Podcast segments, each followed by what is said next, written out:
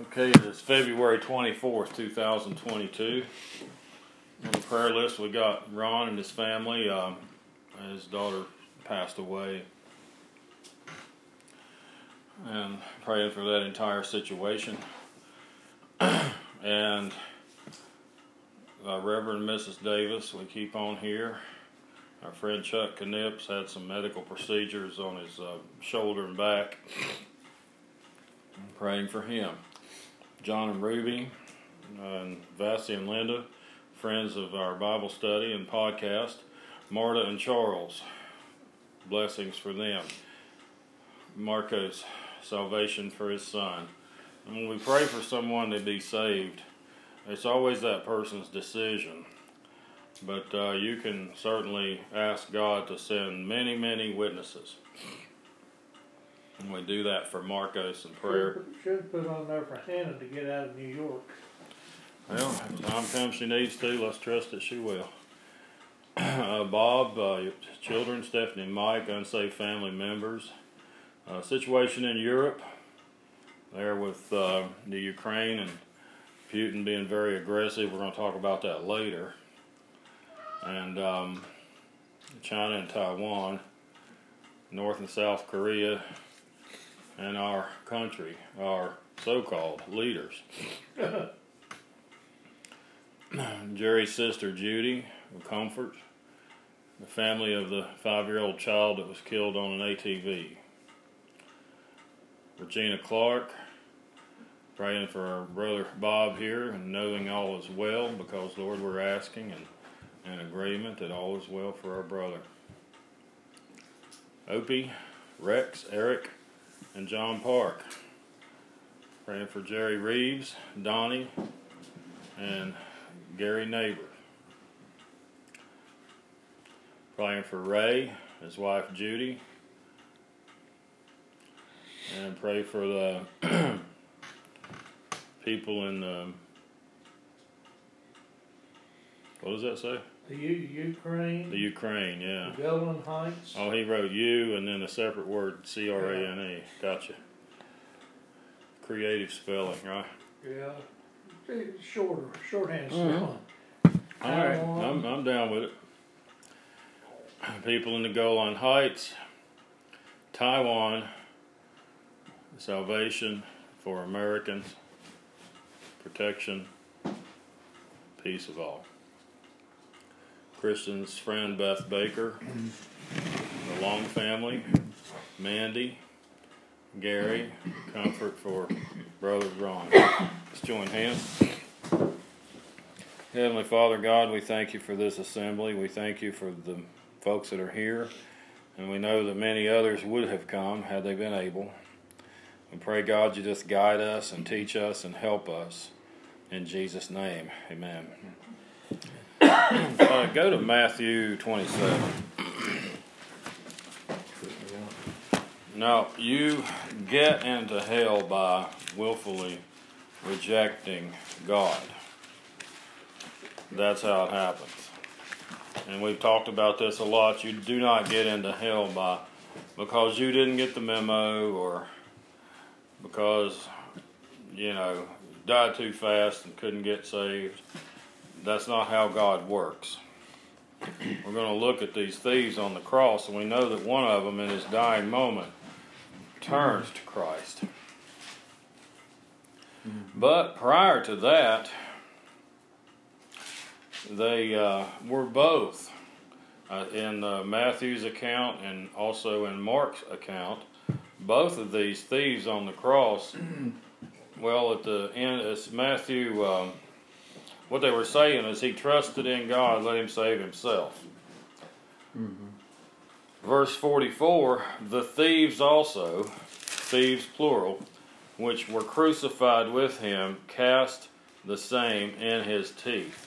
Now that's just cast insults. That I have it in the uh, NIV. It says, uh, In the same way, the robbers who were crucified with him also heaped insults on him. So they're both doing it.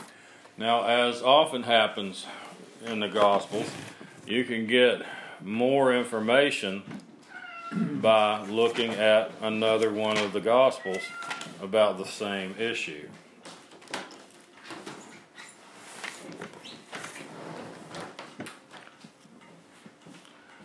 So we're going to go to Luke chapter 23.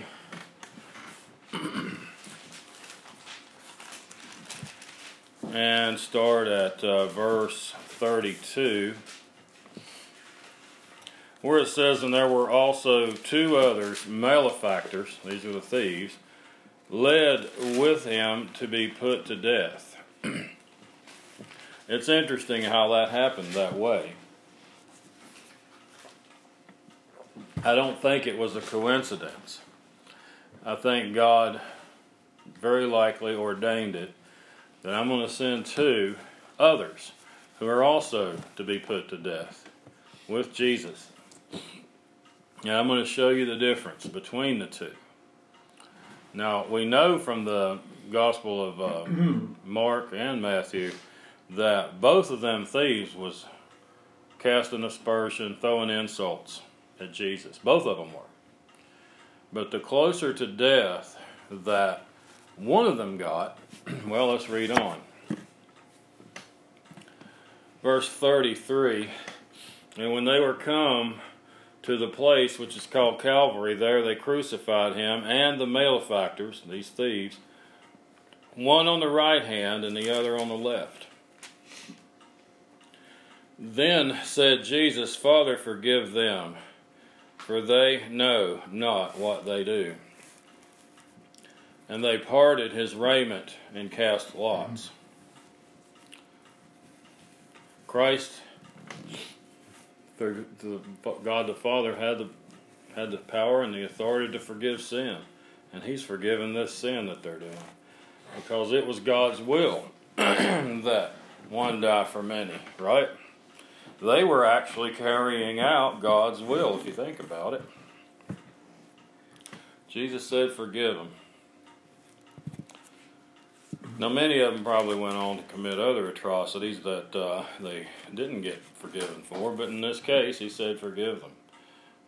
Verse 35 And the people stood beholding, and the rulers also with them derided him, saying, He saved others, let him save himself. If he be Christ, the chosen of God. And the soldiers also mocked him, coming to him and offering him vinegar, and saying, If thou be the king of the Jews, save thyself. And a superscription also was written over him in letters of Greek and Latin and Hebrew This is the king of the Jews. And one of the malefactors, one of these thieves, which were hanged railed on him, saying, If thou be Christ, save thyself and us. Now, earlier they were both saying that, or they were at least both heaping insults, but the other, verse 40, answering, rebuked him, saying, Does not thou fear God, seeing thou art in the same condemnation? And we, indeed, justly, for we receive the due reward of our deeds, but this man hath done nothing amiss.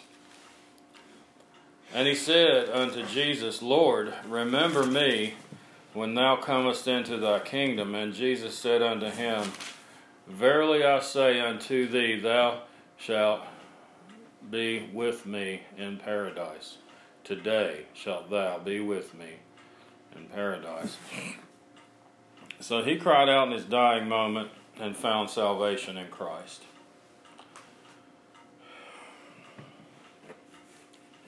Life can be very, very difficult. Jesus talked about, you know, in this world you'll have tribulation. And I guess for some, some heartbreaks never heal. But um, God wants to wipe away every tear. He is absolutely willing. This man didn't have to do anything other than ask. Moments, no doubt, before he himself died. But the soul departs the body. The, soul is the mind. It's not made of organic material. That's why the soul cannot die.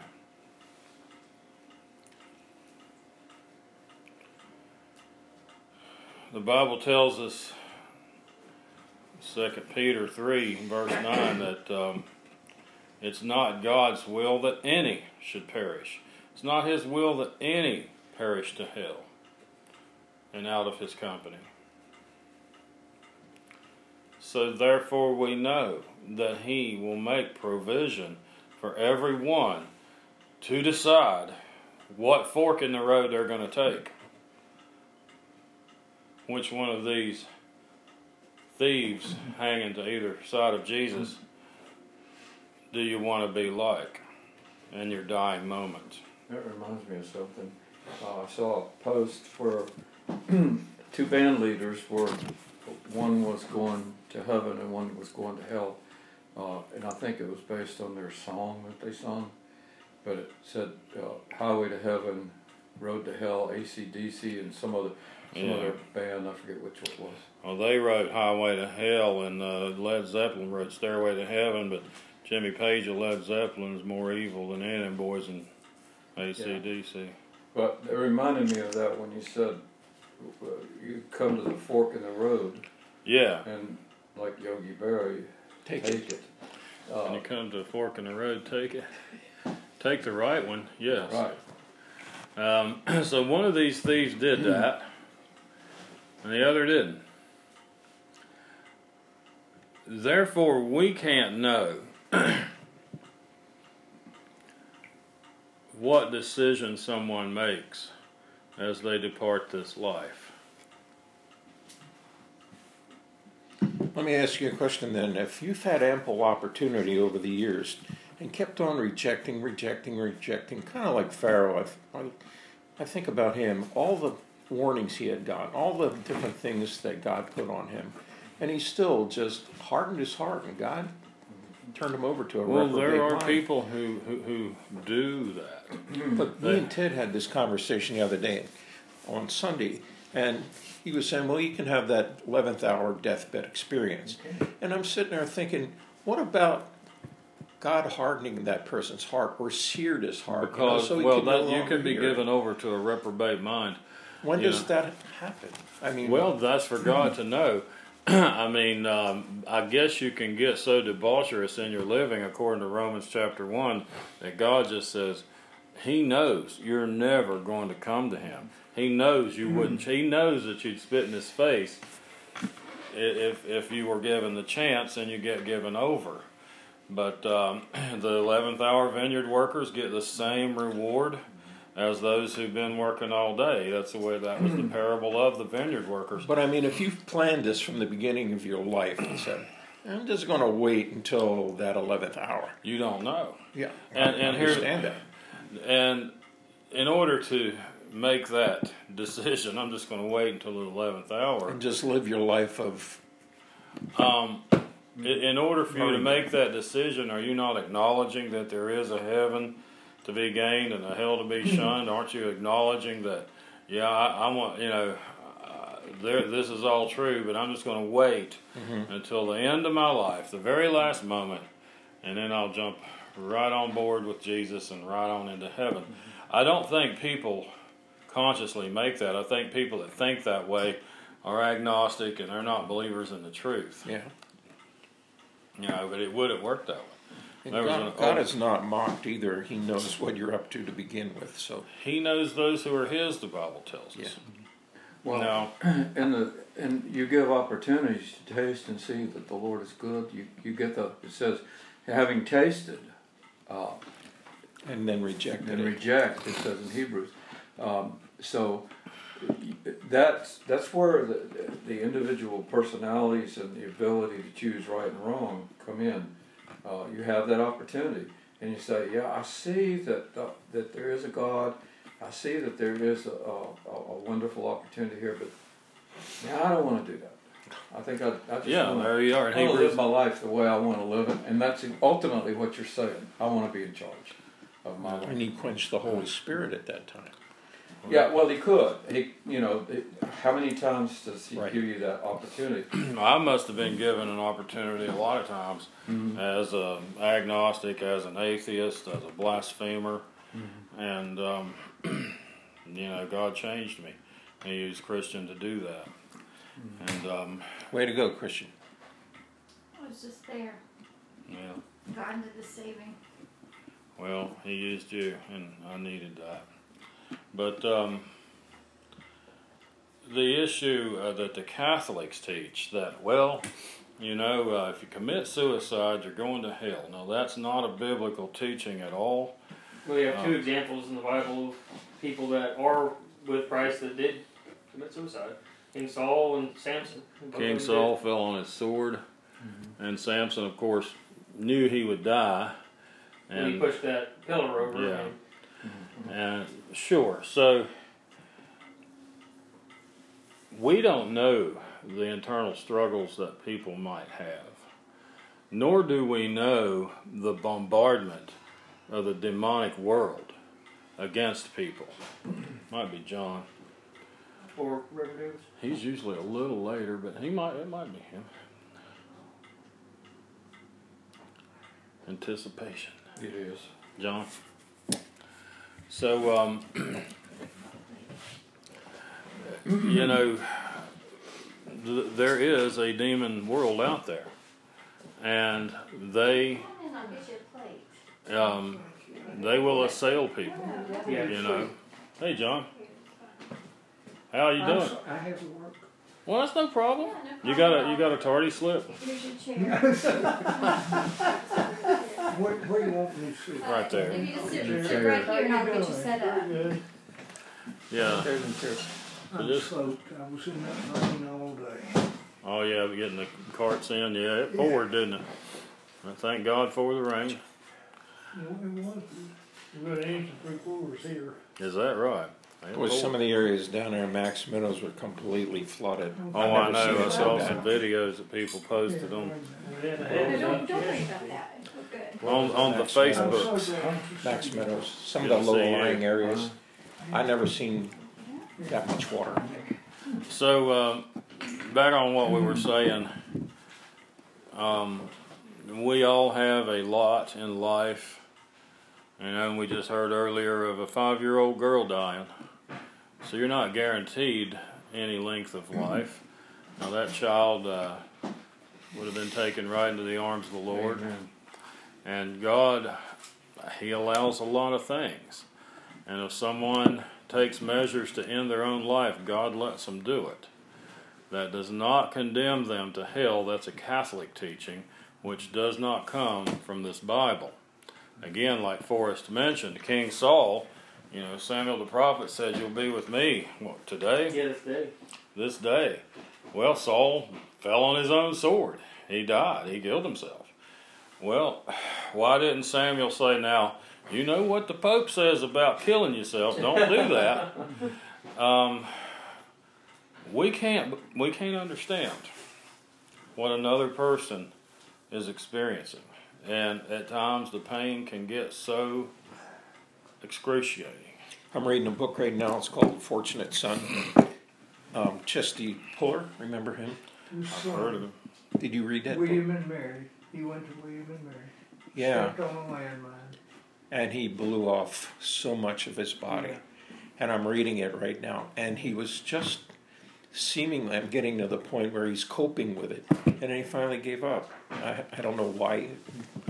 I can imagine how he gave up, but he seemed to be such a strong-willed person, and the footsteps that he had to follow from his father And I, that probably weighed so heavily because his father got all these accolades. Everybody just kind of, and here he is in a wheelchair, and he couldn't even put an artificial limb on unless they lowered him into a bucket. And it's like his fingers were gone. He blew off a leg up to his hip. Sounds like a terrible, terrible situation.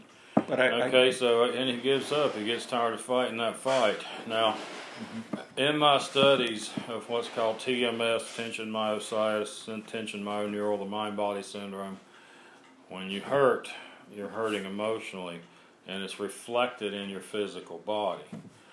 And many studies have uh, pointed to the advent of disease also being under your control. the remission of cancer and the reappearance of it. They're under the control in the majority of cases. I believe that. Now, that might be an affront to some of you all, but from what I have read, you are more in control. And I had a discussion with Steve Ozanich that wrote the, paper, the Great Pain Deception, and we were talking about this. And I said, Well, if this is true, if what you're saying is true, then the majority of people do die by suicide. They just decide that's what they're going to do, and that's the way it goes. Now, that's I don't want to derail the discussion here at all. It's just food for thought, and I'm not teaching that. But uh, God forbid anyone. Now, John, just so you're brought into the loop here, Colonel Ron's not here tonight. His daughter passed away. Who's that? Ron Taylor, his daughter passed I'm away. sorry. Yeah, she just has so much emotional trouble that it finally caught up to her, and and you know that's why we're having this discussion.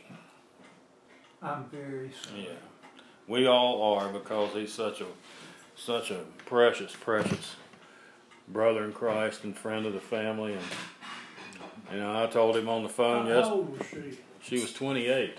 His second wife was quite a bit younger than him, so she was 28. But um, you know, I told Ron yesterday. I said you're closer to us than most of our family. But when we're joined in Christ, that's how it works. That's how it is. But um,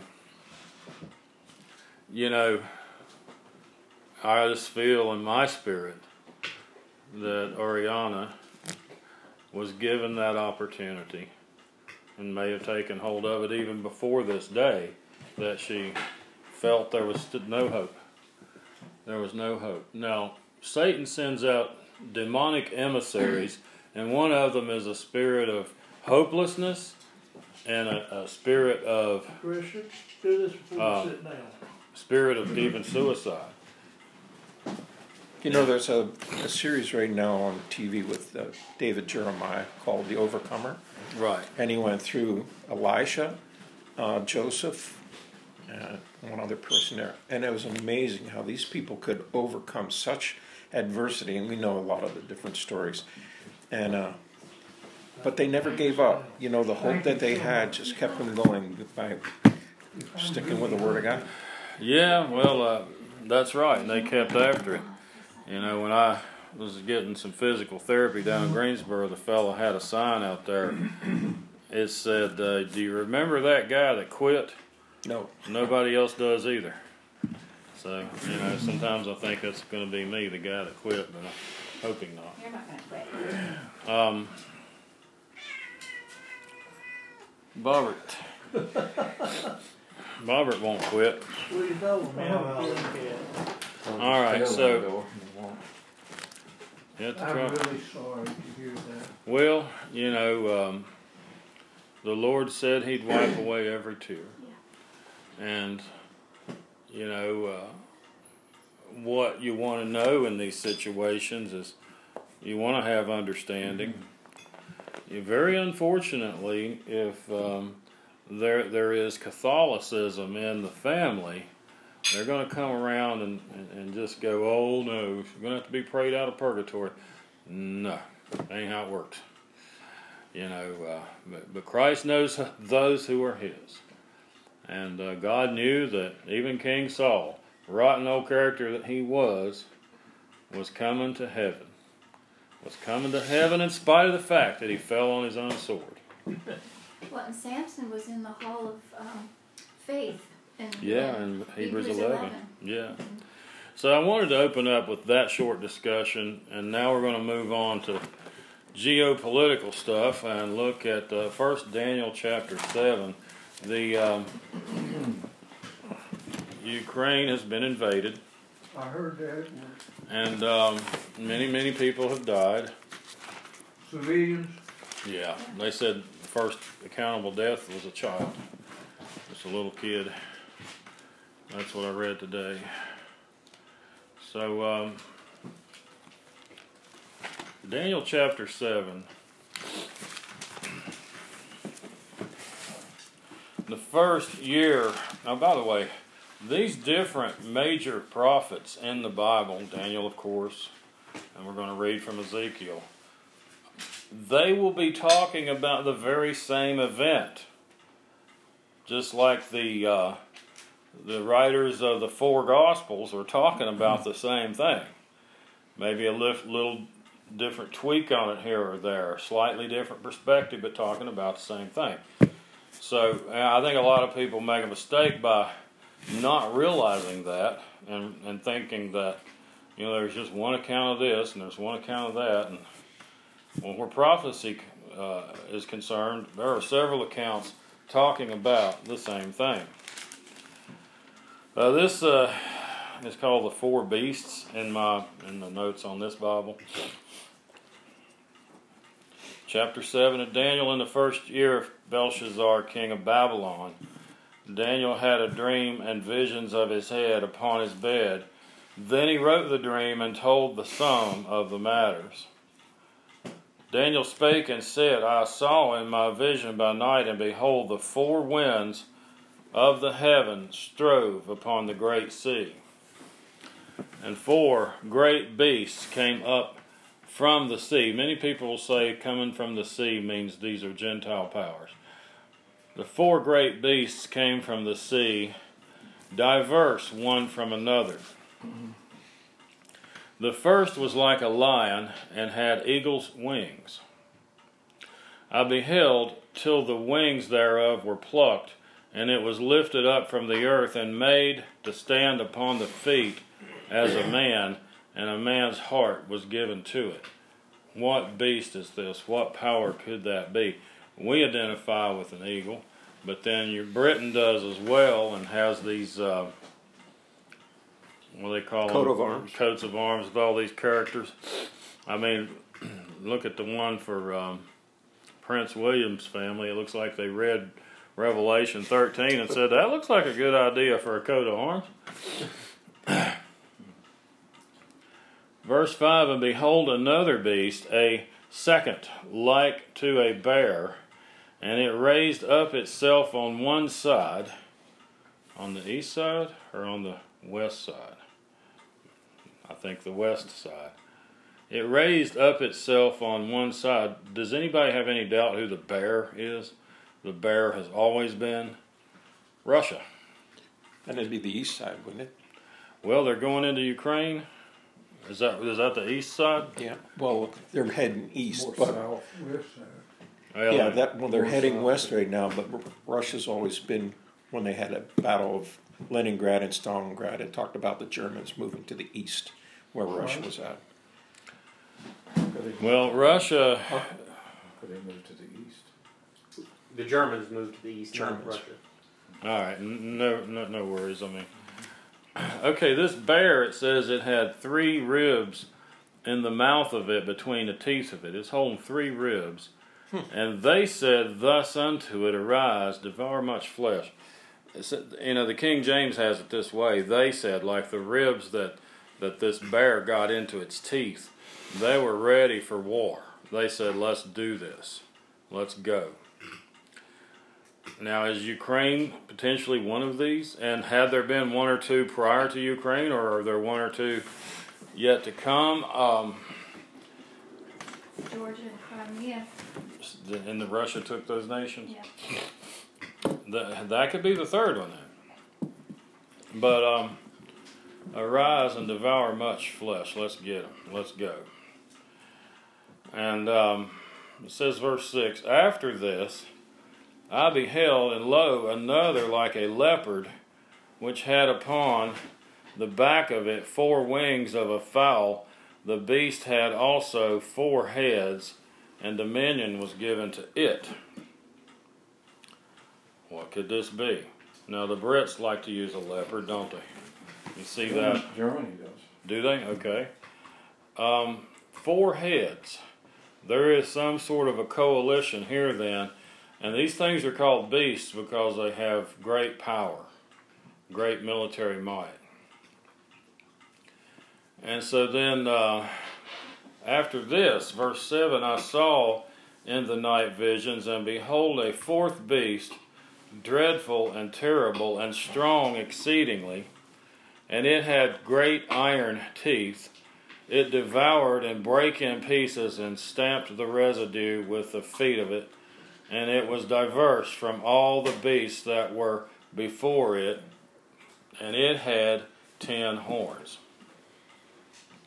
I considered the horns, and behold, there came up among them another little horn, before whom there were three of the first horns plucked up by the roots.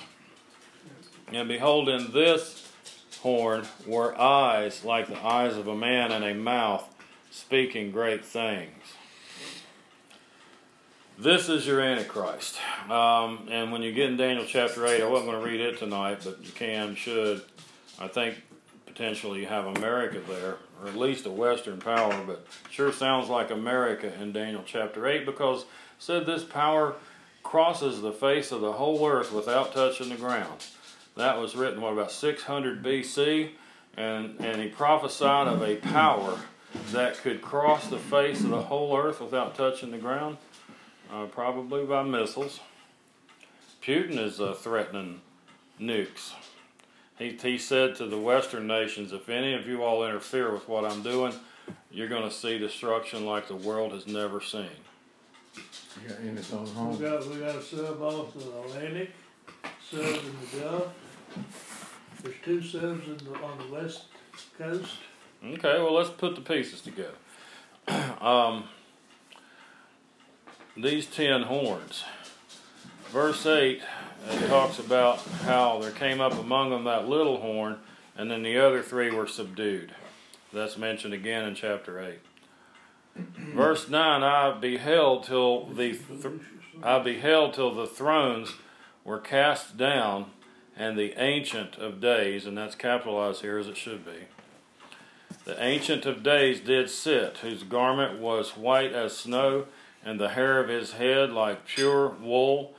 His throne was like the fiery flame, and his wheels as burning fire. If you read Revelation, Christ is described there this way white hair, uh, bronze skin.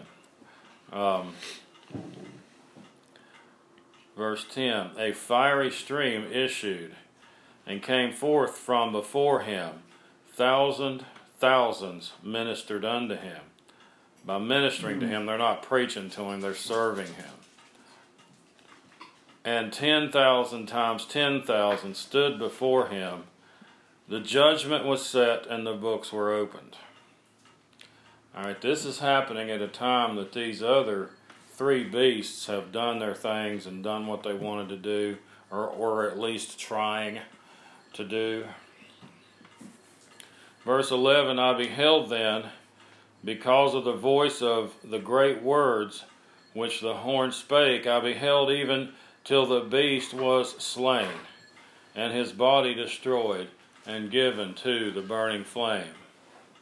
As concerning the rest of the beasts, they had their dominion taken away, yet their lives were prolonged for a season and time. Whatever these other nations were, are going to exist for a little while. But not this Antichrist kingdom.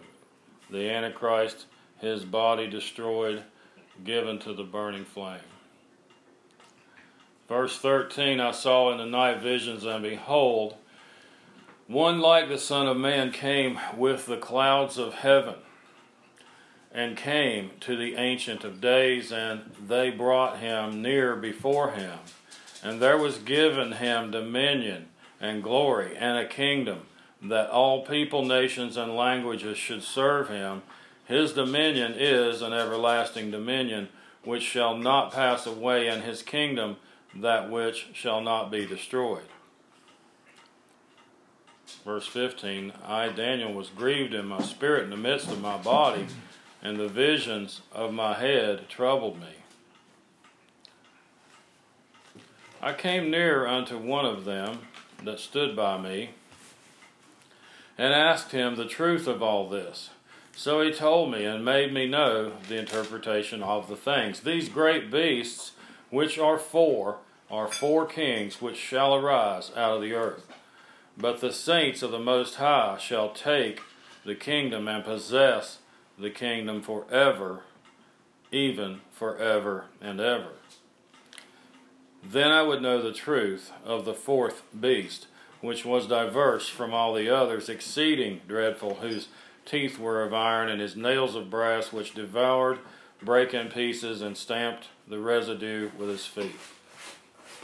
And of the ten horns that were in his head, and of the other which came up, and before whom three fell, even of that horn had eyes and a mouth that spake very great things, whose look was more stout than his fellows.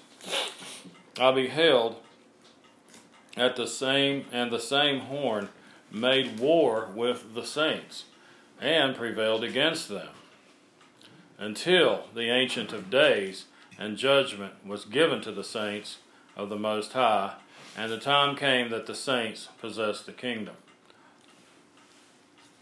Thus, he said, the fourth beast shall be the fourth kingdom upon the earth, which shall be diverse from all kingdoms, and shall devour the whole earth, and shall tread it down and break it in pieces. Sounds like nuclear war, doesn't it?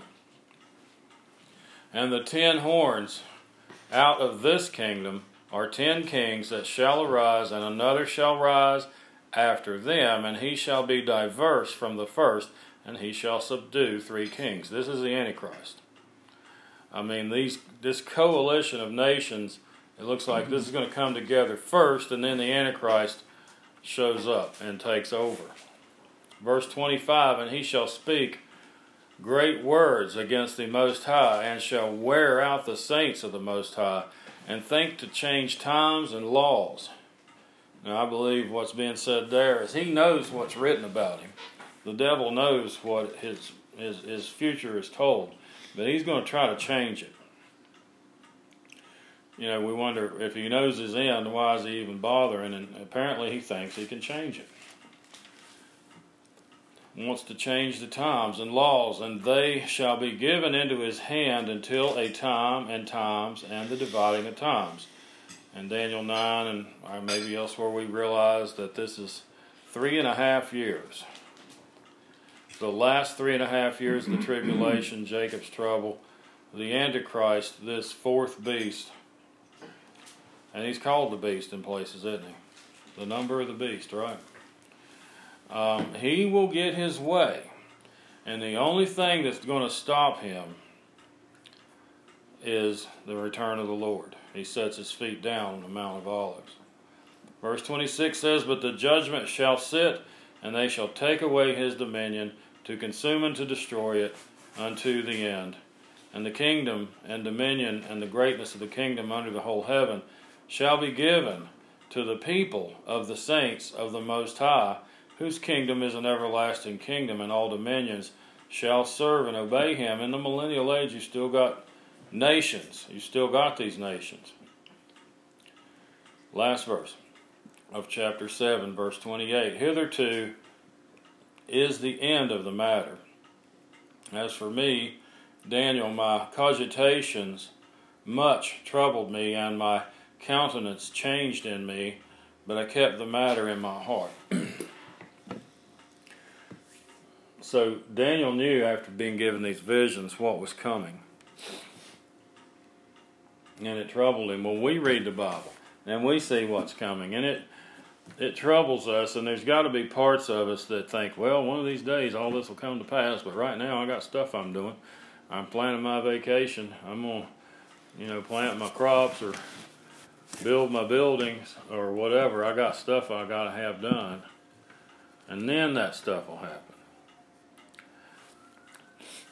It looks like it could be right on the threshold right now of happening. Look at Ezekiel. It's just a book before Daniel chapter 38.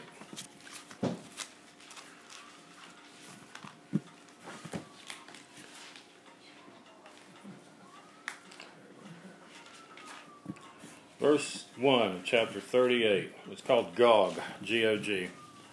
Now, for a long, long time, I've thought, well, Vladimir Putin is this guy.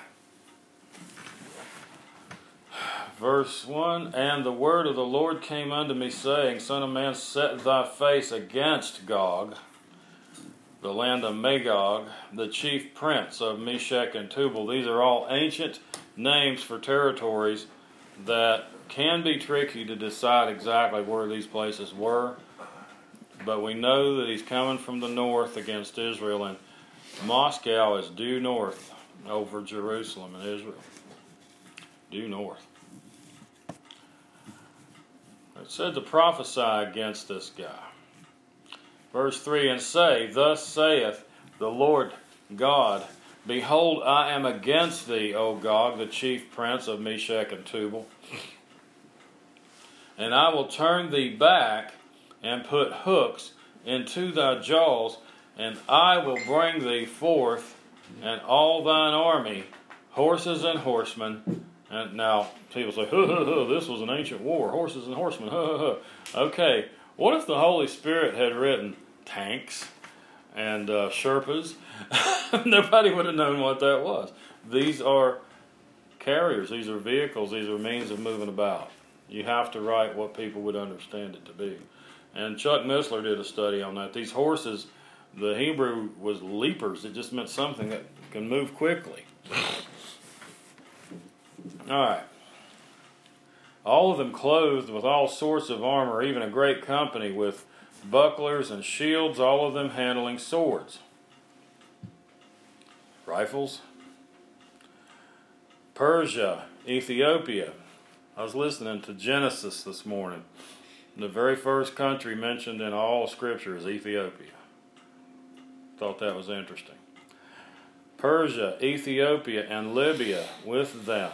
All of them with shield and helmet. So these are North African nations that are going to join with this Gog from the north.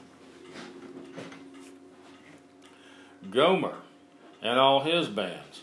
The house of Togarmah and the north of the north quarters and all his bands, and many people with thee, all their bands. Most nations have allies, right? They got other countries like, okay, fight one and fight us all, right? All their bands. Seven, be thou prepared and prepare for thyself, thou and all thy company that are assembled unto thee, and be thou a guard unto them.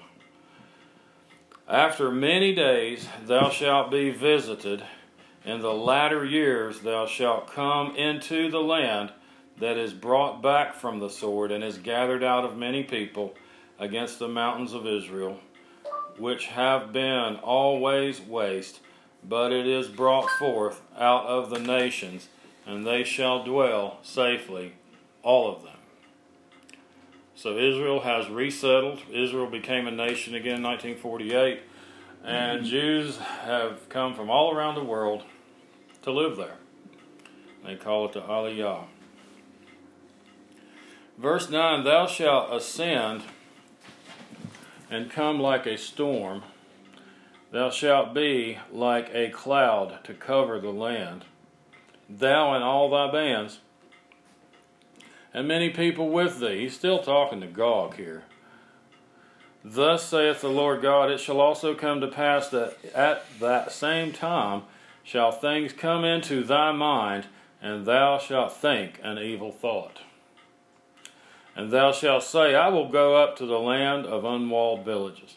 I will go to them that are at rest, that dwell safely, all of them dwelling without walls, and having neither bars nor gates, to take a spoil, and to take a prey, to turn thine hand upon the desolate places that are now inhabited, and upon the people that are gathered out of the nations, which have gotten cattle and goods that dwell in the midst of the land.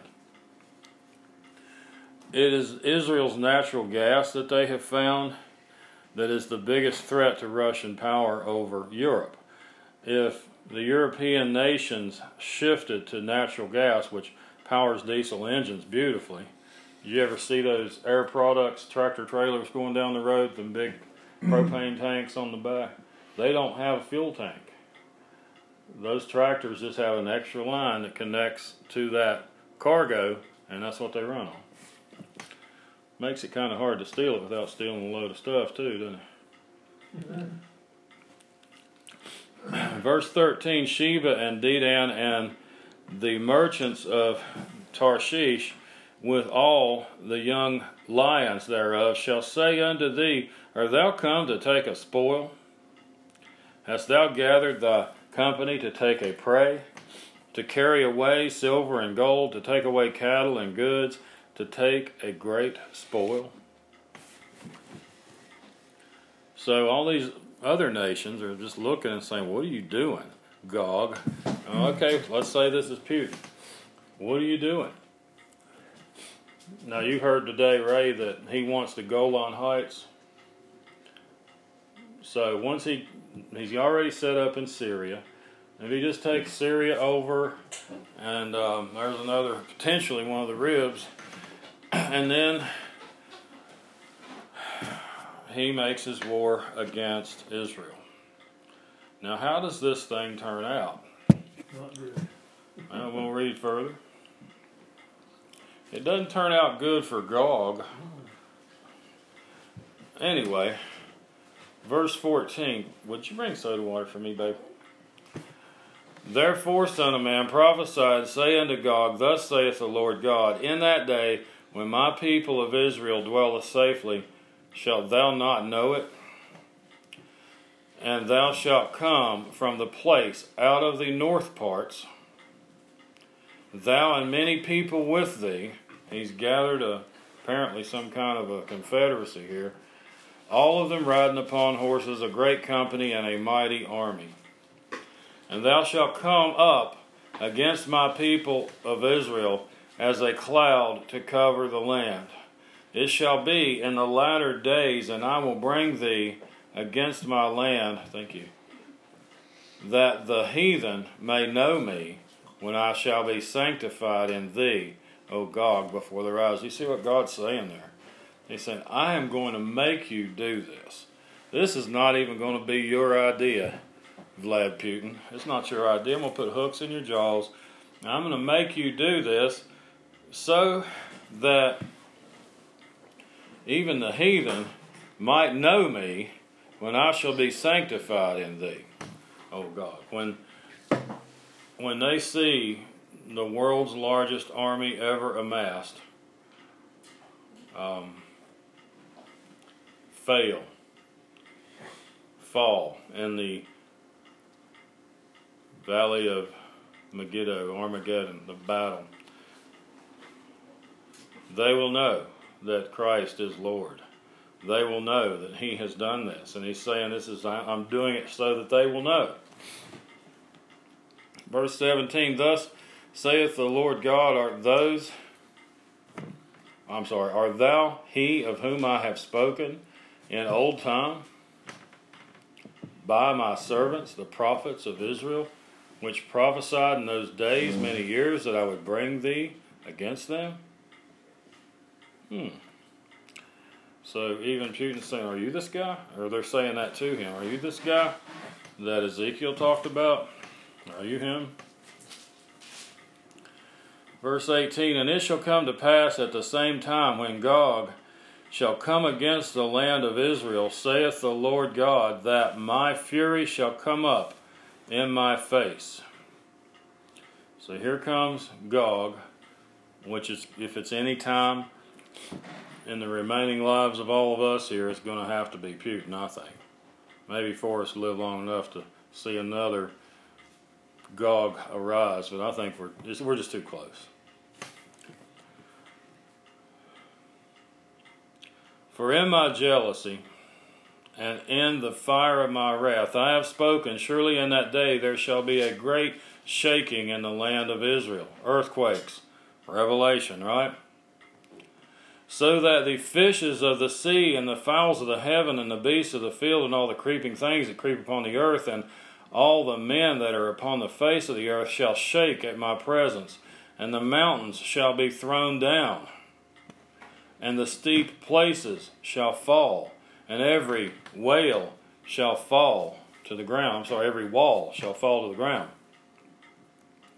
And I will call for a sword against him throughout all my mountains, saith the Lord God. Every man's sword shall be against his brother. Zechariah 14. They turn on each other. This is how God very often fights. Think about, um, Gilead. uh, yeah, and and the Midianites and the Amalekites of Gideon. Absalom. They turned them against each other. He's going to do this again here. Verse 22 And I will plead against him with pestilence. Uh, do we have any pestilence in Revelation? Yeah. Oh, yeah. I don't remember any in Revelation. there's Nothing there, is there? That was Egypt, wasn't it? Pestilence. The fourth horseman, right? Disease. And I'll plead against him with pestilence and with blood, and I will rain upon him and upon his bands and upon the many people that are with him an overflowing rain and great hailstones, fire, and brimstone. This is all mentioned in Revelation the hailstones, the earth. This lines up with the judgment that's coming in Revelation, where these, you know, you start with the seal judgments, the trumpet judgments, and the and the bowl or vial judgments. Thus I will magnify myself and sanctify myself, and I will be known in the eyes of many nations, and they shall know that I am the Lord. That's the end of 38. Let's go on into 39. Therefore, thou son of man, prophesy against Gog, and say, Thus saith the Lord God, Behold, I am against thee, O Gog, the chief prince of Meshech and Tubal, and I will turn thee back and leave but the sixth part of thee, and will cause thee to come up from the north parts, and will bring thee upon the mountains of Israel. And I will smite thy bow out of thy left hand, and will cause thine arrows to fall out of thy right hand. Thou shalt fall upon the mountains of Israel, thou and all thy bands, and the people that is with thee. I will give thee unto the ravenous birds of every sort, and to the beasts of the field to be devoured. Do we see ravenous birds, carrion eating birds, and beasts devouring people in Revelation? Yes, we do. How many dots must we connect to know that that's what this is talking about? Thou shalt fall upon the open field, for I have spoken it, saith the Lord God. Verse 6 And I will send a fire on Magog, and among them that dwell carelessly in the isles, and they shall know that I am the Lord. So will I make my holy name known in the midst of my people Israel, and I will not let them pollute my holy name any more, except for a thousand years from now when we do this Ezekiel thing. Right? Wrong. Behold, it is come, and it is done, saith the Lord God. This is the day whereof I have spoken. Asterisk. Well, it's one of those days. I got a whole lot worse planned. No, this is the day. This is Armageddon. Learn it, love it, live it. And we should be happy about that, by the way. I'll come back in uh, verse 9 in a minute. Um, we should be happy about that. We won't be here. Because there are several teachers. We should be happy that the Lord is that close. There are all, a lot of teachers. I mentioned uh, J.D. Farag, and there have been others. They're trying to figure out where to shoehorn Ezekiel 38 39 into their eschatology. And everywhere they put it, a big error rolls up somewhere else. Oh, let's put it here. Well, what do you do here? Well, let's put it there. Well, look what you just did to the rest of things. You got to put it where it goes.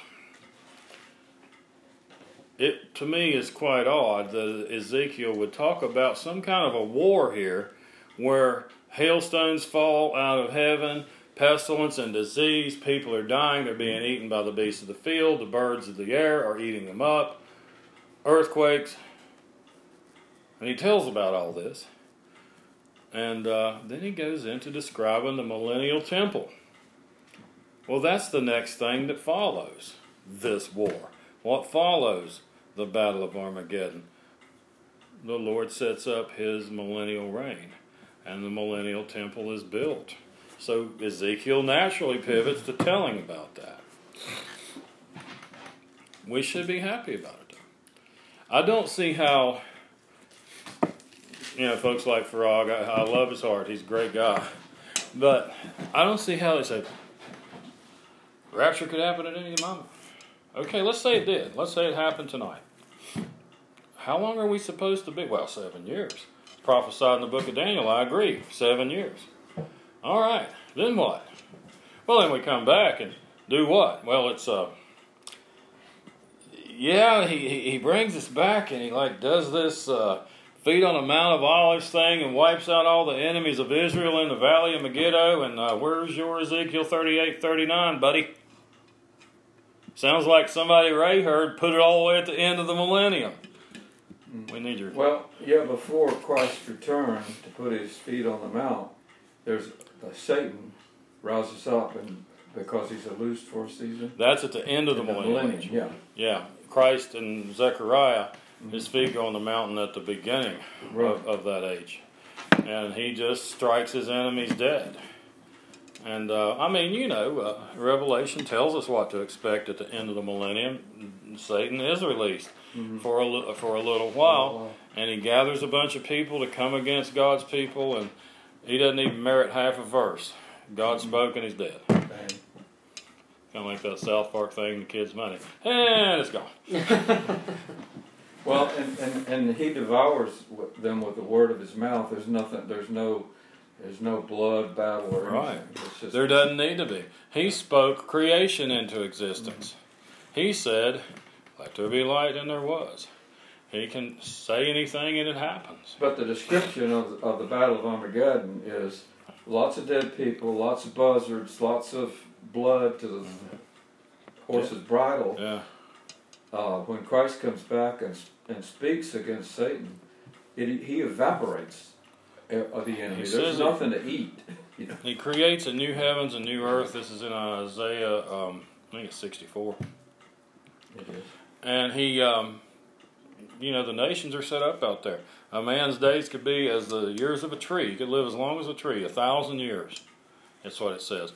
That's the next new heavens and new earth. But you can die young at a hundred, it says in there. Not us, though. When those of us who are in Christ, we have glorified, immortal bodies. But there are human beings running around in this millennial age. Um, some who have survived the tribulation. Uh, Zechariah 14 talks about those survivors. Isaiah talks about those survivors. The ones that have survived, do they automatically receive No. a like? No. Well, no, I don't think you understand what I'm saying. You, they, do they automatically receive like a body that regenerates where they could live hundreds of years, or are- Apparently. are, those Well, people I still? think the I think atmosphere. The tree of life is available. Uh, uh, Keeps it- you up. At the end of the millennial age, it is. And, and that shows us there too that um, life goes on. Yeah. You know, there is no time spoken of in the Bible where perishable human beings are not walking the face of this earth. Revelation ends with they need to eat the uh, the leaves, the nations. These, these leaves of this tree of life are for the healing of the nations. Why they need to be healed? Well, they're sick. Why? Because you've got flesh and blood bodies. Now God doesn't tell us what He's got planned after that. We may, I'm sure, find out when we need to know. But um, but once again, don't miss this. If the rapture is imminent, and we're going to be with Christ seven years, and it happens now, well, he going to bring us back seven years later, and where's Ezekiel 38, 39? Well, it ain't there. I hadn't heard it yet that they put it at the end of the millennial age, but to me that's like gluing the chrome valve covers on the roof of the model car. Couldn't figure out where they went, let's put them here. That battle at the end of the millennial age doesn't merit half a verse. This shows seven years, doesn't it? Let's read on. Ezekiel 38, I'm sorry, 39, verse 9. And they that dwell in the cities of Israel shall go forth and shall set on fire and burn the weapons both the shields and the bucklers and the bows and the arrows and the hand staves and the spears, and they shall burn them with fire seven years. What are they going to do? Go into the age after the millennial age and burn these weapons seven years? Hmm. So they're going to. That's that to me. That's all. Verse ten. So that they shall take no wood out of the field, neither cut down any out of the forest. Now, your Russians, your Chinese, and, and the the China issue is not addressed here, but in Daniel eleven it is. It appears that China is going to look at all this stuff unfolding in the Middle East with the Antichrist in power. And the prophecy says in the Antichrist, he gets troubling news from the East. China has about 400 million soldiers. Revelation speaks of a 200 million man army, doesn't it? There wasn't 200 million people on the planet when that's when that prophecy was written. But now, China, that's half their army. I believe China is going to say, We've got the manpower, we've got the soldiers, let's run them over. Let's take it all. This is a religious war, and these people are deluded with their religion, and we're going to get the oil and the coal and the natural gas and all these other resources. It's ours for the taking. Mm. So the Antichrist would very much have his hands full with that coming. I don't know that they ever get there. It doesn't say they do. But apparently they're going to try to get there. And it says in the Revelation that the way would be prepared for the kings of the east by what? They're drying up the Euphrates. The Euphrates River is dried up to prepare the way for the kings of the east. I think it's in chapter 16. Huh? The whole table's vibrating Oh, because sorry. I'm sitting in a. I'm, having tremors. It's an earthquake. I'm having tremors. And then I figured, eh, it's that rascal across that table. Okay. So they're going to burn these weapons seven years. Those AK 47s, Wood for it. Burn. they got wooden forearm, they got wooden stock. Isn't that interesting to consider? Because there's going to be hundreds of millions of them. Yeah. I mean, they would burn a long time before you. What's the Russian gun that the barrels are made out of wood? I don't know, but there you go. That'd be a good one too, I guess, if it burned. Wooden barrels. Never heard of that. Okay. So a single shot. Use it once and that's it. Okay, here we go. Verse 10. I, I don't remember the details about it. So that they shall take no wood out of the field, neither cut down any out of the forest, for they shall burn the weapons with fire, and they shall spoil those that spoil them, and rob those that rob them, saith the Lord God. This wouldn't be something going on at the end of the millennium, though, would it, Ray? No, I would. This is Armageddon, and we should be glad about it. That means the return of the Lord Let's is say close. you're in thirty-nine, right? 39, yeah. Yeah, it's, hmm. And it shall come to pass. Different. What's that? The Living Bible is different than the King Oh, definitely. Oh yeah. The Living Bible. Yeah, it, it's. I like the Living Bible. They Bible. left for- out part. Um, now, is that the Living Bible? Is that what it's called? That's the Living Bible. Uh, not Living, uh, New King James. New New King. King James. They Okay. left out part of the first in verse 2. Well, yeah, you're going to have that because they're just like the NIV here.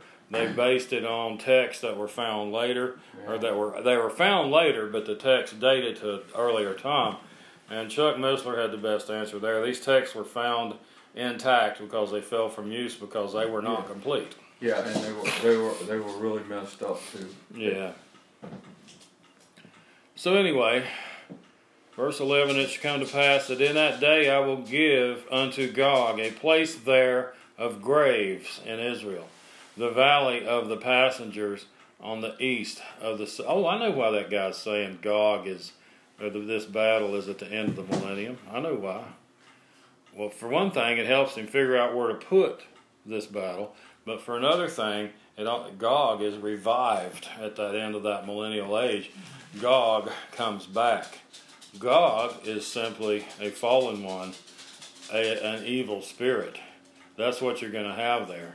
He does. You know, our spirits don't die, our souls don't die. So even these demons that you know fret around us today were the souls of the Nephilim or the giants, the hybrids, half fallen angel, half human, half human mother. Anyway, Well, so is Gog in, in that particular case a type of it could be a type or it could be the same entity. Because uh, in verse two of thirty eight it says that um, against Gog in the land of Magog it's being pretty specific that that might be somebody, probably the leader of that of Gog, Magog rather. Yeah. Gog is a place. Gog is Magog is a place. Gog is a leader. Yes. Yes. Uh, so, verse 11 again It shall come to pass in that day that I will give unto Gog a place there of graves in Israel, the valley of the passengers on the east of the sea, and it shall stop the noses of the passengers. And there, shall, and there they shall bury Gog and all his multitude, and they shall call it the valley of Hamon Gog. And seven months shall the house of Israel be burying of them, and that they may cleanse the land. I just don't imagine the Lord allowing anything like this after the millennial age. Yea, all the people of the land shall bury them, and it shall be to them a renown the day that I shall be glorified, saith the Lord God, and they shall ne- they shall sever out men of continual employment, passing through the land to bury with the passengers those that remain upon the face of the earth to cleanse it. After the end of seven months shall they search. And the passengers that pass through the land, when any seeth a man's bone, then shall he set up a sign by it, or a marker, till the buriers have buried it in the valley of Hamon Gog. These things are uh. Contaminated, poisonous. something. radioactive. Yeah. I don't think radioactive. and I'll tell you why. Why? Because it wouldn't stink. If it was ra- uh, radioactivity kills uh, bacteria, so it won't stink. But these are professional people. These people Well, are probably in hazmat but, suits. But suppose it's bio. Suppose that this is a Maybe these bio people died weapon with and disease it's or something. contaminated. Didn't they say that the weapons that they use would be used as fuel, and that was like for a seven-year period of time, Right. and that, that's what some of the uh, nuclear waste and stuff, not waste, but Seven the- years. The wood. Yeah. The wood. And it's funny that that comes up uh, seven years that it takes them to clean it up. Yeah.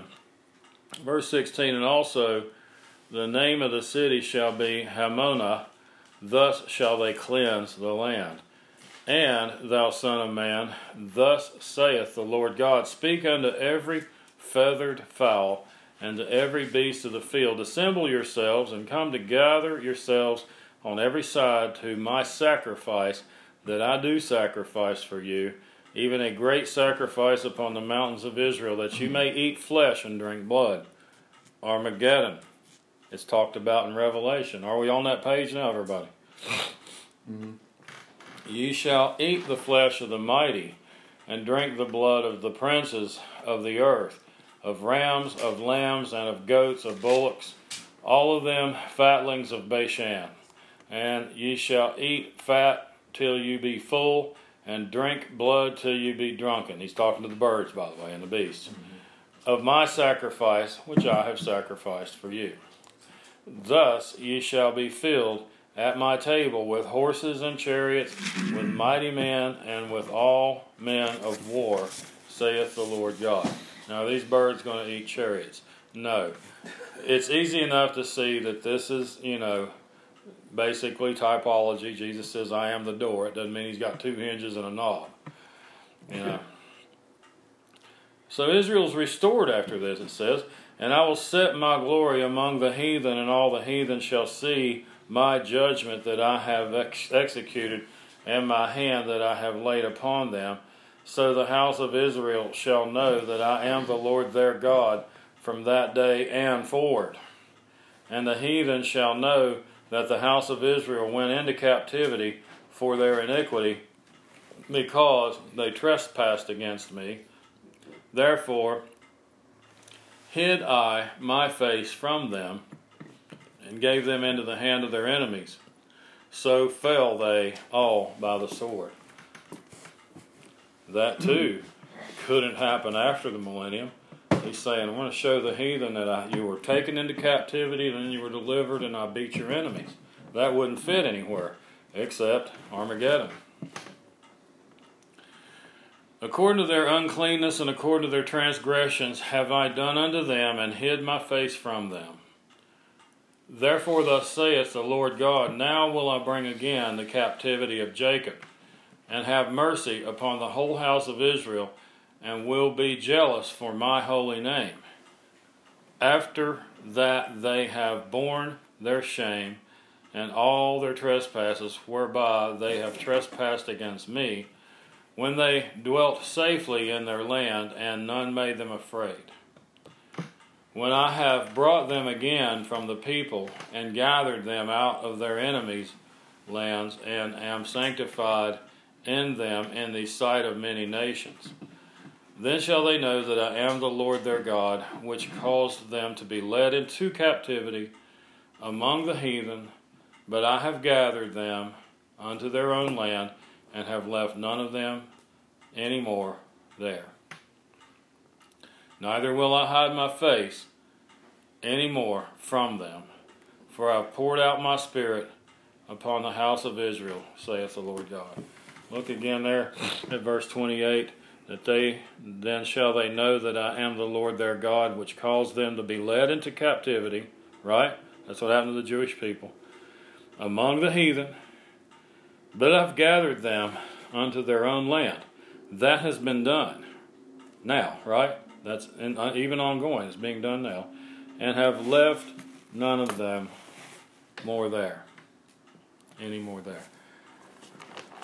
Let me see how far in we are. I thought we might run a little long. That's all right. Let's uh, look at Revelation. Um,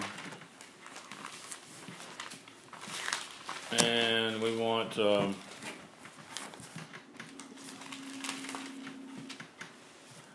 the thousand year millennial reign of Revelation chapter 20. He says, And I saw an angel. Now, by the way, all of the tribulation, all of the judgments have been dispersed and handled by this point. In chapter 19, Jesus returns with the armies of heaven, and he'll have us with him, coming back from the marriage supper or in the seven years. Verse 1 of Revelation 20 And I saw an angel come down from heaven, having the key of the bottomless pit and a great chain in his hand. And he laid hold on the dragon, that old serpent, which is the devil and Satan, and bound him a thousand years. And cast him, now this is at the beginning of the millennial age, right? And cast him into the bottomless pit, and shut him up, and set a seal upon him, that he should deceive the nations no more, till the thousand years should be fulfilled. And after that, he must be loosed a little season, it says. All right. There's a seal put on him. He can't get out. The same uh, Greek word for seal there is the word used when the Holy Spirit seals us. And I had a Pentecostal type, I think it was, it could have been Church of Christ, said, Well, you know, you're sealed, but you can break that seal. Oh, you can break the seal, but Satan can't? Who do you think you are? Anyway. Yeah, you could be unborn. Just like you got to be born again. Then you Yeah. get unborn, then born again, unborn. Wait a minute. So he's going to be loosed a little while. The end of verse 3 and verse 4 And I saw thrones, and they sat upon them, and judgment was given unto them. And I saw the souls of them that were beheaded for the witness of Jesus and for the word of God. Many, many people during the tribulation will not take the mark of the beast. The there will be many tribulation saints, people getting saved, people dying because of getting saved. Putin's actually talking about beheading enemies, literally beheading them. I saw that today. But they had not worshipped the beast, neither his image, neither had received his mark upon their foreheads or in their hands. And they lived and reigned with Christ a thousand years. Now, these are not immortal people. These are, they have a, they have the ability to live a thousand years if they survive this tribulation. But that's because Christ is changing the dynamic, the makeup of, of the world. Verse 5 says, But the rest of the dead lived not again until the thousand years were finished. This is the first resurrection. That's a confusing passage, the first resurrection. Uh, there's, is it first numerically or is it first in preeminence? People have debated that. Some people use that passage to say you're not getting resurrected until the end of the thousand years. Well, that's the people that didn't get saved. That's the ones who went through the tribulation, but they did serve Christ during that time, or some did, and then these are the ones who didn't. Well, even the people that in our age right now that are dead without Christ, they don't get raised until the end of the millennium. That's right. But they are conscious. When? The end of the millennium, right. Judgment Day. And there are people living during the thousand year reign who will be judged according to their works, Mm-hmm. but they will be saved. And you're going to see this here in just a second. I have that Ryrie, this one right here, Ryrie Study Bible. You know, like verse 15, he says, so This means everybody in this judgment goes to hell. That's not what that means. There'd be no point in the judgment, would there? So the rest of the dead live, didn't live again until a thousand years were finished, and then the first resurrection is what that says. Verse 6 Blessed and holy is he that hath part in the first resurrection. On such the second death has no power. But they shall be priests of God and of Christ, and shall reign with him a thousand years. And when the thousand years are expired, Satan shall be loosed out of his prison, and shall go out to deceive the nations. You've still got people capable of sinning, even though Satan's been bound up. We can sin without him, apparently Apparently. and shall go out to deceive the nations which are in the four quarters of the earth, Gog and Magog, to gather them together to battle, the number of whom it is as the sand of the sea. He's going to go out and gather this huge battle. And it says, um, They went up on the breadth of the earth and compassed the camp of the saints about, and the beloved city. And fire came down from God out of heaven and devoured them. That's not uh, that's not Armageddon, is it? Armageddon is a bloody battle.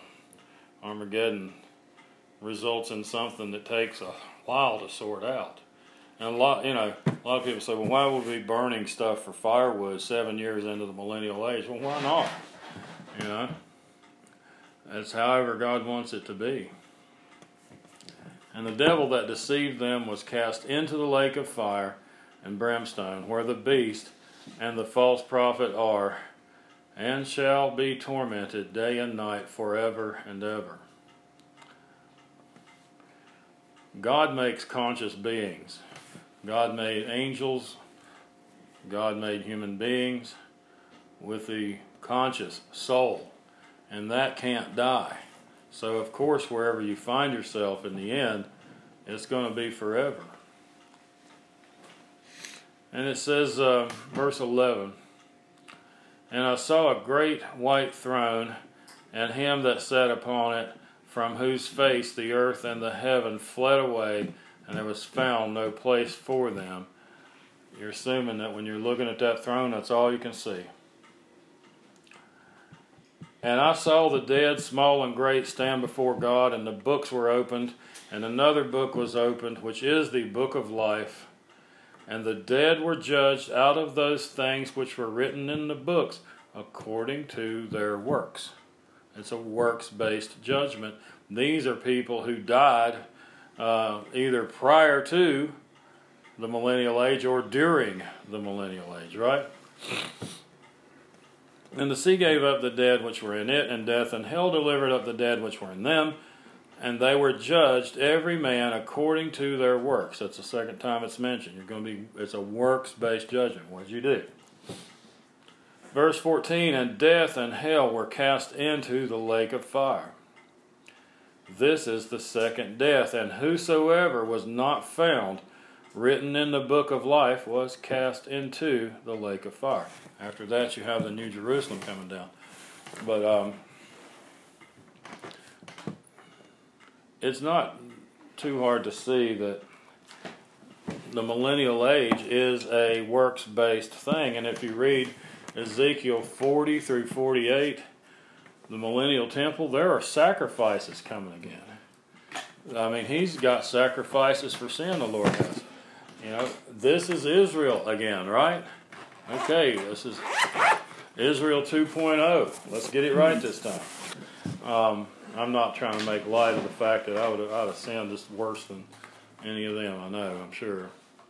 Well, it's pretty easy to figure. You've got an age of grace when the, when the rapture occurs. Is Grace grace, is is over, and you go back to the Judaism. Mm. Judaism, just like in, it's going to be that way during the tribulation. It's going to be works. Yeah. Jews, you know, But I thought it speaks about there's no other name under heaven by which there we is. must be saved. still doesn't negate that though.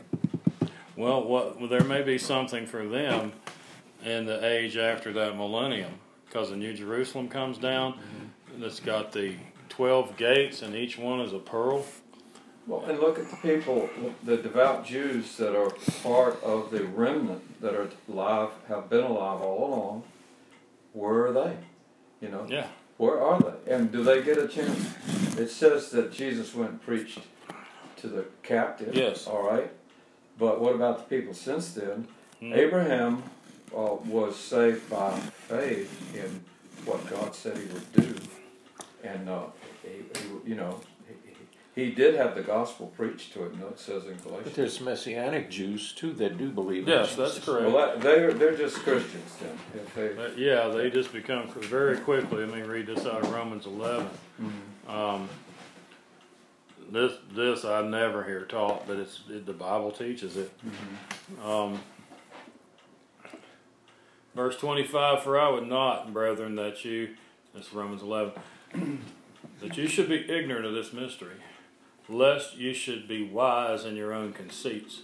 That blindness in part is happened to Israel until the fullness of the Gentiles be come in. And so all Israel shall be saved. This is the true Israel. As it is written, there shall come out of Zion the deliverer, and shall turn away ungodliness from Jacob.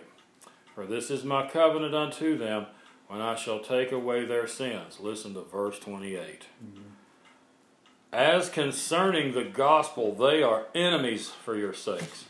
But as touching the election, they are beloved for the Father's sakes. For the gifts and calling of God are without repentance. it's an amazing. Well, you got the two witnesses uh, in Revelation 11. They're dead for three days. Doesn't say where their souls go, but then they come back to life. You know who they are. Moses and Elijah, most people believe, yeah, because they were on the Mount of Transfiguration, That's right. and um, so, but it just calls them two witnesses. And both of them's bodies, Michael and Satan, Contended. Were To try to get Moses' them, body, and Elijah was translated, so nobody knew where the bodies went. Well, you take you take the people that were raised from the dead during the apostolic movement and during Christ's ministry, uh, and they died again. Where did their soul go when they died for that brief period of time? Well, the Abraham's bosom spoken of in Luke uh, is 15, and uh, that's where Abraham was. And then the rich man was on the other side. Well, Lazarus was with Abraham, When and, he rose, and he was comforted. Yeah, but He wh- when he came back, did he, yeah. did he start giving stories about uh, like that? Like I was over here with Abraham's bosom, and I saw. there is no more bosom of I- Abraham. I think it might be still. When he rose, he, he took them. And He emptied I, it. I've never Yeah, been. yeah, but what about the Jews of died Well, since she then? Those that are held in same blindness, the ones who are held in blindness, this is a whole nother study, It to be is, honest. They're held in blindness for the sake of the Gentiles. If God is holding them in blindness, and we're not Calvinists here, we, we believe that God is virtually fair. Um, and one dies, with his, you know he couldn't see the Lord. He was held in blindness, but he's part of the remnant. That's talked about in Romans 11. Maybe that place is still there. Mm-hmm. Maybe the two witnesses in Re- Revelation 11 go there and say, Jesus Christ is Lord, and, and, and allow them to see that. Um, they're gone. Whom did Christ, I didn't mean to interrupt. No. Whom did Christ preach to? The people. that were Abraham. Isaac, Jacob, all the Old Testament Old saints. Testament. That's right. He led captivity out. Did he go to the lost to talk to them? No. Right. Well, it, sa- it so. says that he preached to uh, the people prior to the flood that were sometimes sinful. It says sometimes. That And was I'm saying. Peter. isn't I think everybody was there was sinful because that's why he brought the Well, flood. He's probably just talking about, you know, real bad. Yeah, I guess so. But they didn't have a chance to hear the gospel. Why? Because the gospel wasn't revealed back then. Not even to Abraham at that point. But they were. They were knew of saved. God because they, they had sacrifices and they, they, they prayed to God. Yeah. They Well, knew who He was. Well, they, they couldn't Some. go to Yeah, they couldn't go to God the Father in the Old Testament because the only way to God the Father is through Christ. So they had to have a place, and in in the King James they call it Abraham's bosom. He they, they were comforted there, and then you see across a gulf, you see Sheol or torments, hell, um, and the rich man's there, and he's not happy. Diabetes. Okay. And so, what if the, the, were there people, even today, who God is holding in blindness? So you are part of the remnant of Israel. And this is Romans 11. You're part of this remnant. Uh, I'm not giving you eyes to see and ears to hear. You have another job. You're not going to God the Father because you can only go through Christ to see God the Father. But uh, you'll get your chance, but you're not getting it yet. Looks like you're going to die. I'm going to put you down there where Abraham, Isaac, and Jacob were. There's plenty of room now because I led captivity out of there a couple thousand years ago. That's just a theory, but it makes sense to me. I don't see how you how you reconcile unless you're just a full blown foaming at the mouth Calvinist. That you, yeah, I, I mean that you could say that God would blind Jewish people to the gospel, and then not make it right. And then give, give them a chance. give them yeah. no chance. Yeah. Well, and you know, the very fact that the resurrection, that any should perish. That's right.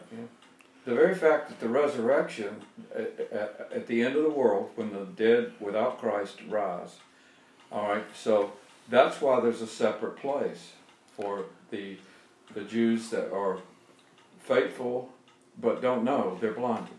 So they have to go somewhere, and it's not the same place. I was having discussion with a Calvinist, uh, you know, at one time I was just tongue in cheek, but I think it tweaked him a little bit. And I said, Your Jesus, this Jesus of Calvinism, he's like he's the, you know, over the uh, puppy dog race here. He's like, uh, he's the boss of this puppy dog race, and the gates are getting ready to be opened, and the little rabbit's going to run down through there, and they're all going to tear off chasing it after he fires the pistol. So he holds the pistol up and fires it, and he puts one foot on this tail and one foot on that dog's tail, and then he pulls the trigger. There's your Jesus of Calvinism in a nutshell. At the scripture. Yeah. Anyway, It won't hold water. uh, You Calvinism it won't. don't. You you know the definition of purgatory. That's an invention. Uh, Special department in hell for Roman Catholics. oh, John, would you like to close us tonight? Father, we're thankful for the opportunity to meet here tonight. Please bless Ron and his family. Give Please, him a sense of your presence. Yes. Sir. Keep us safe and keep us sound and keep us fixed on the notion that you're in complete control. Oh, In. Christ's name. Amen. Amen. Very, very good.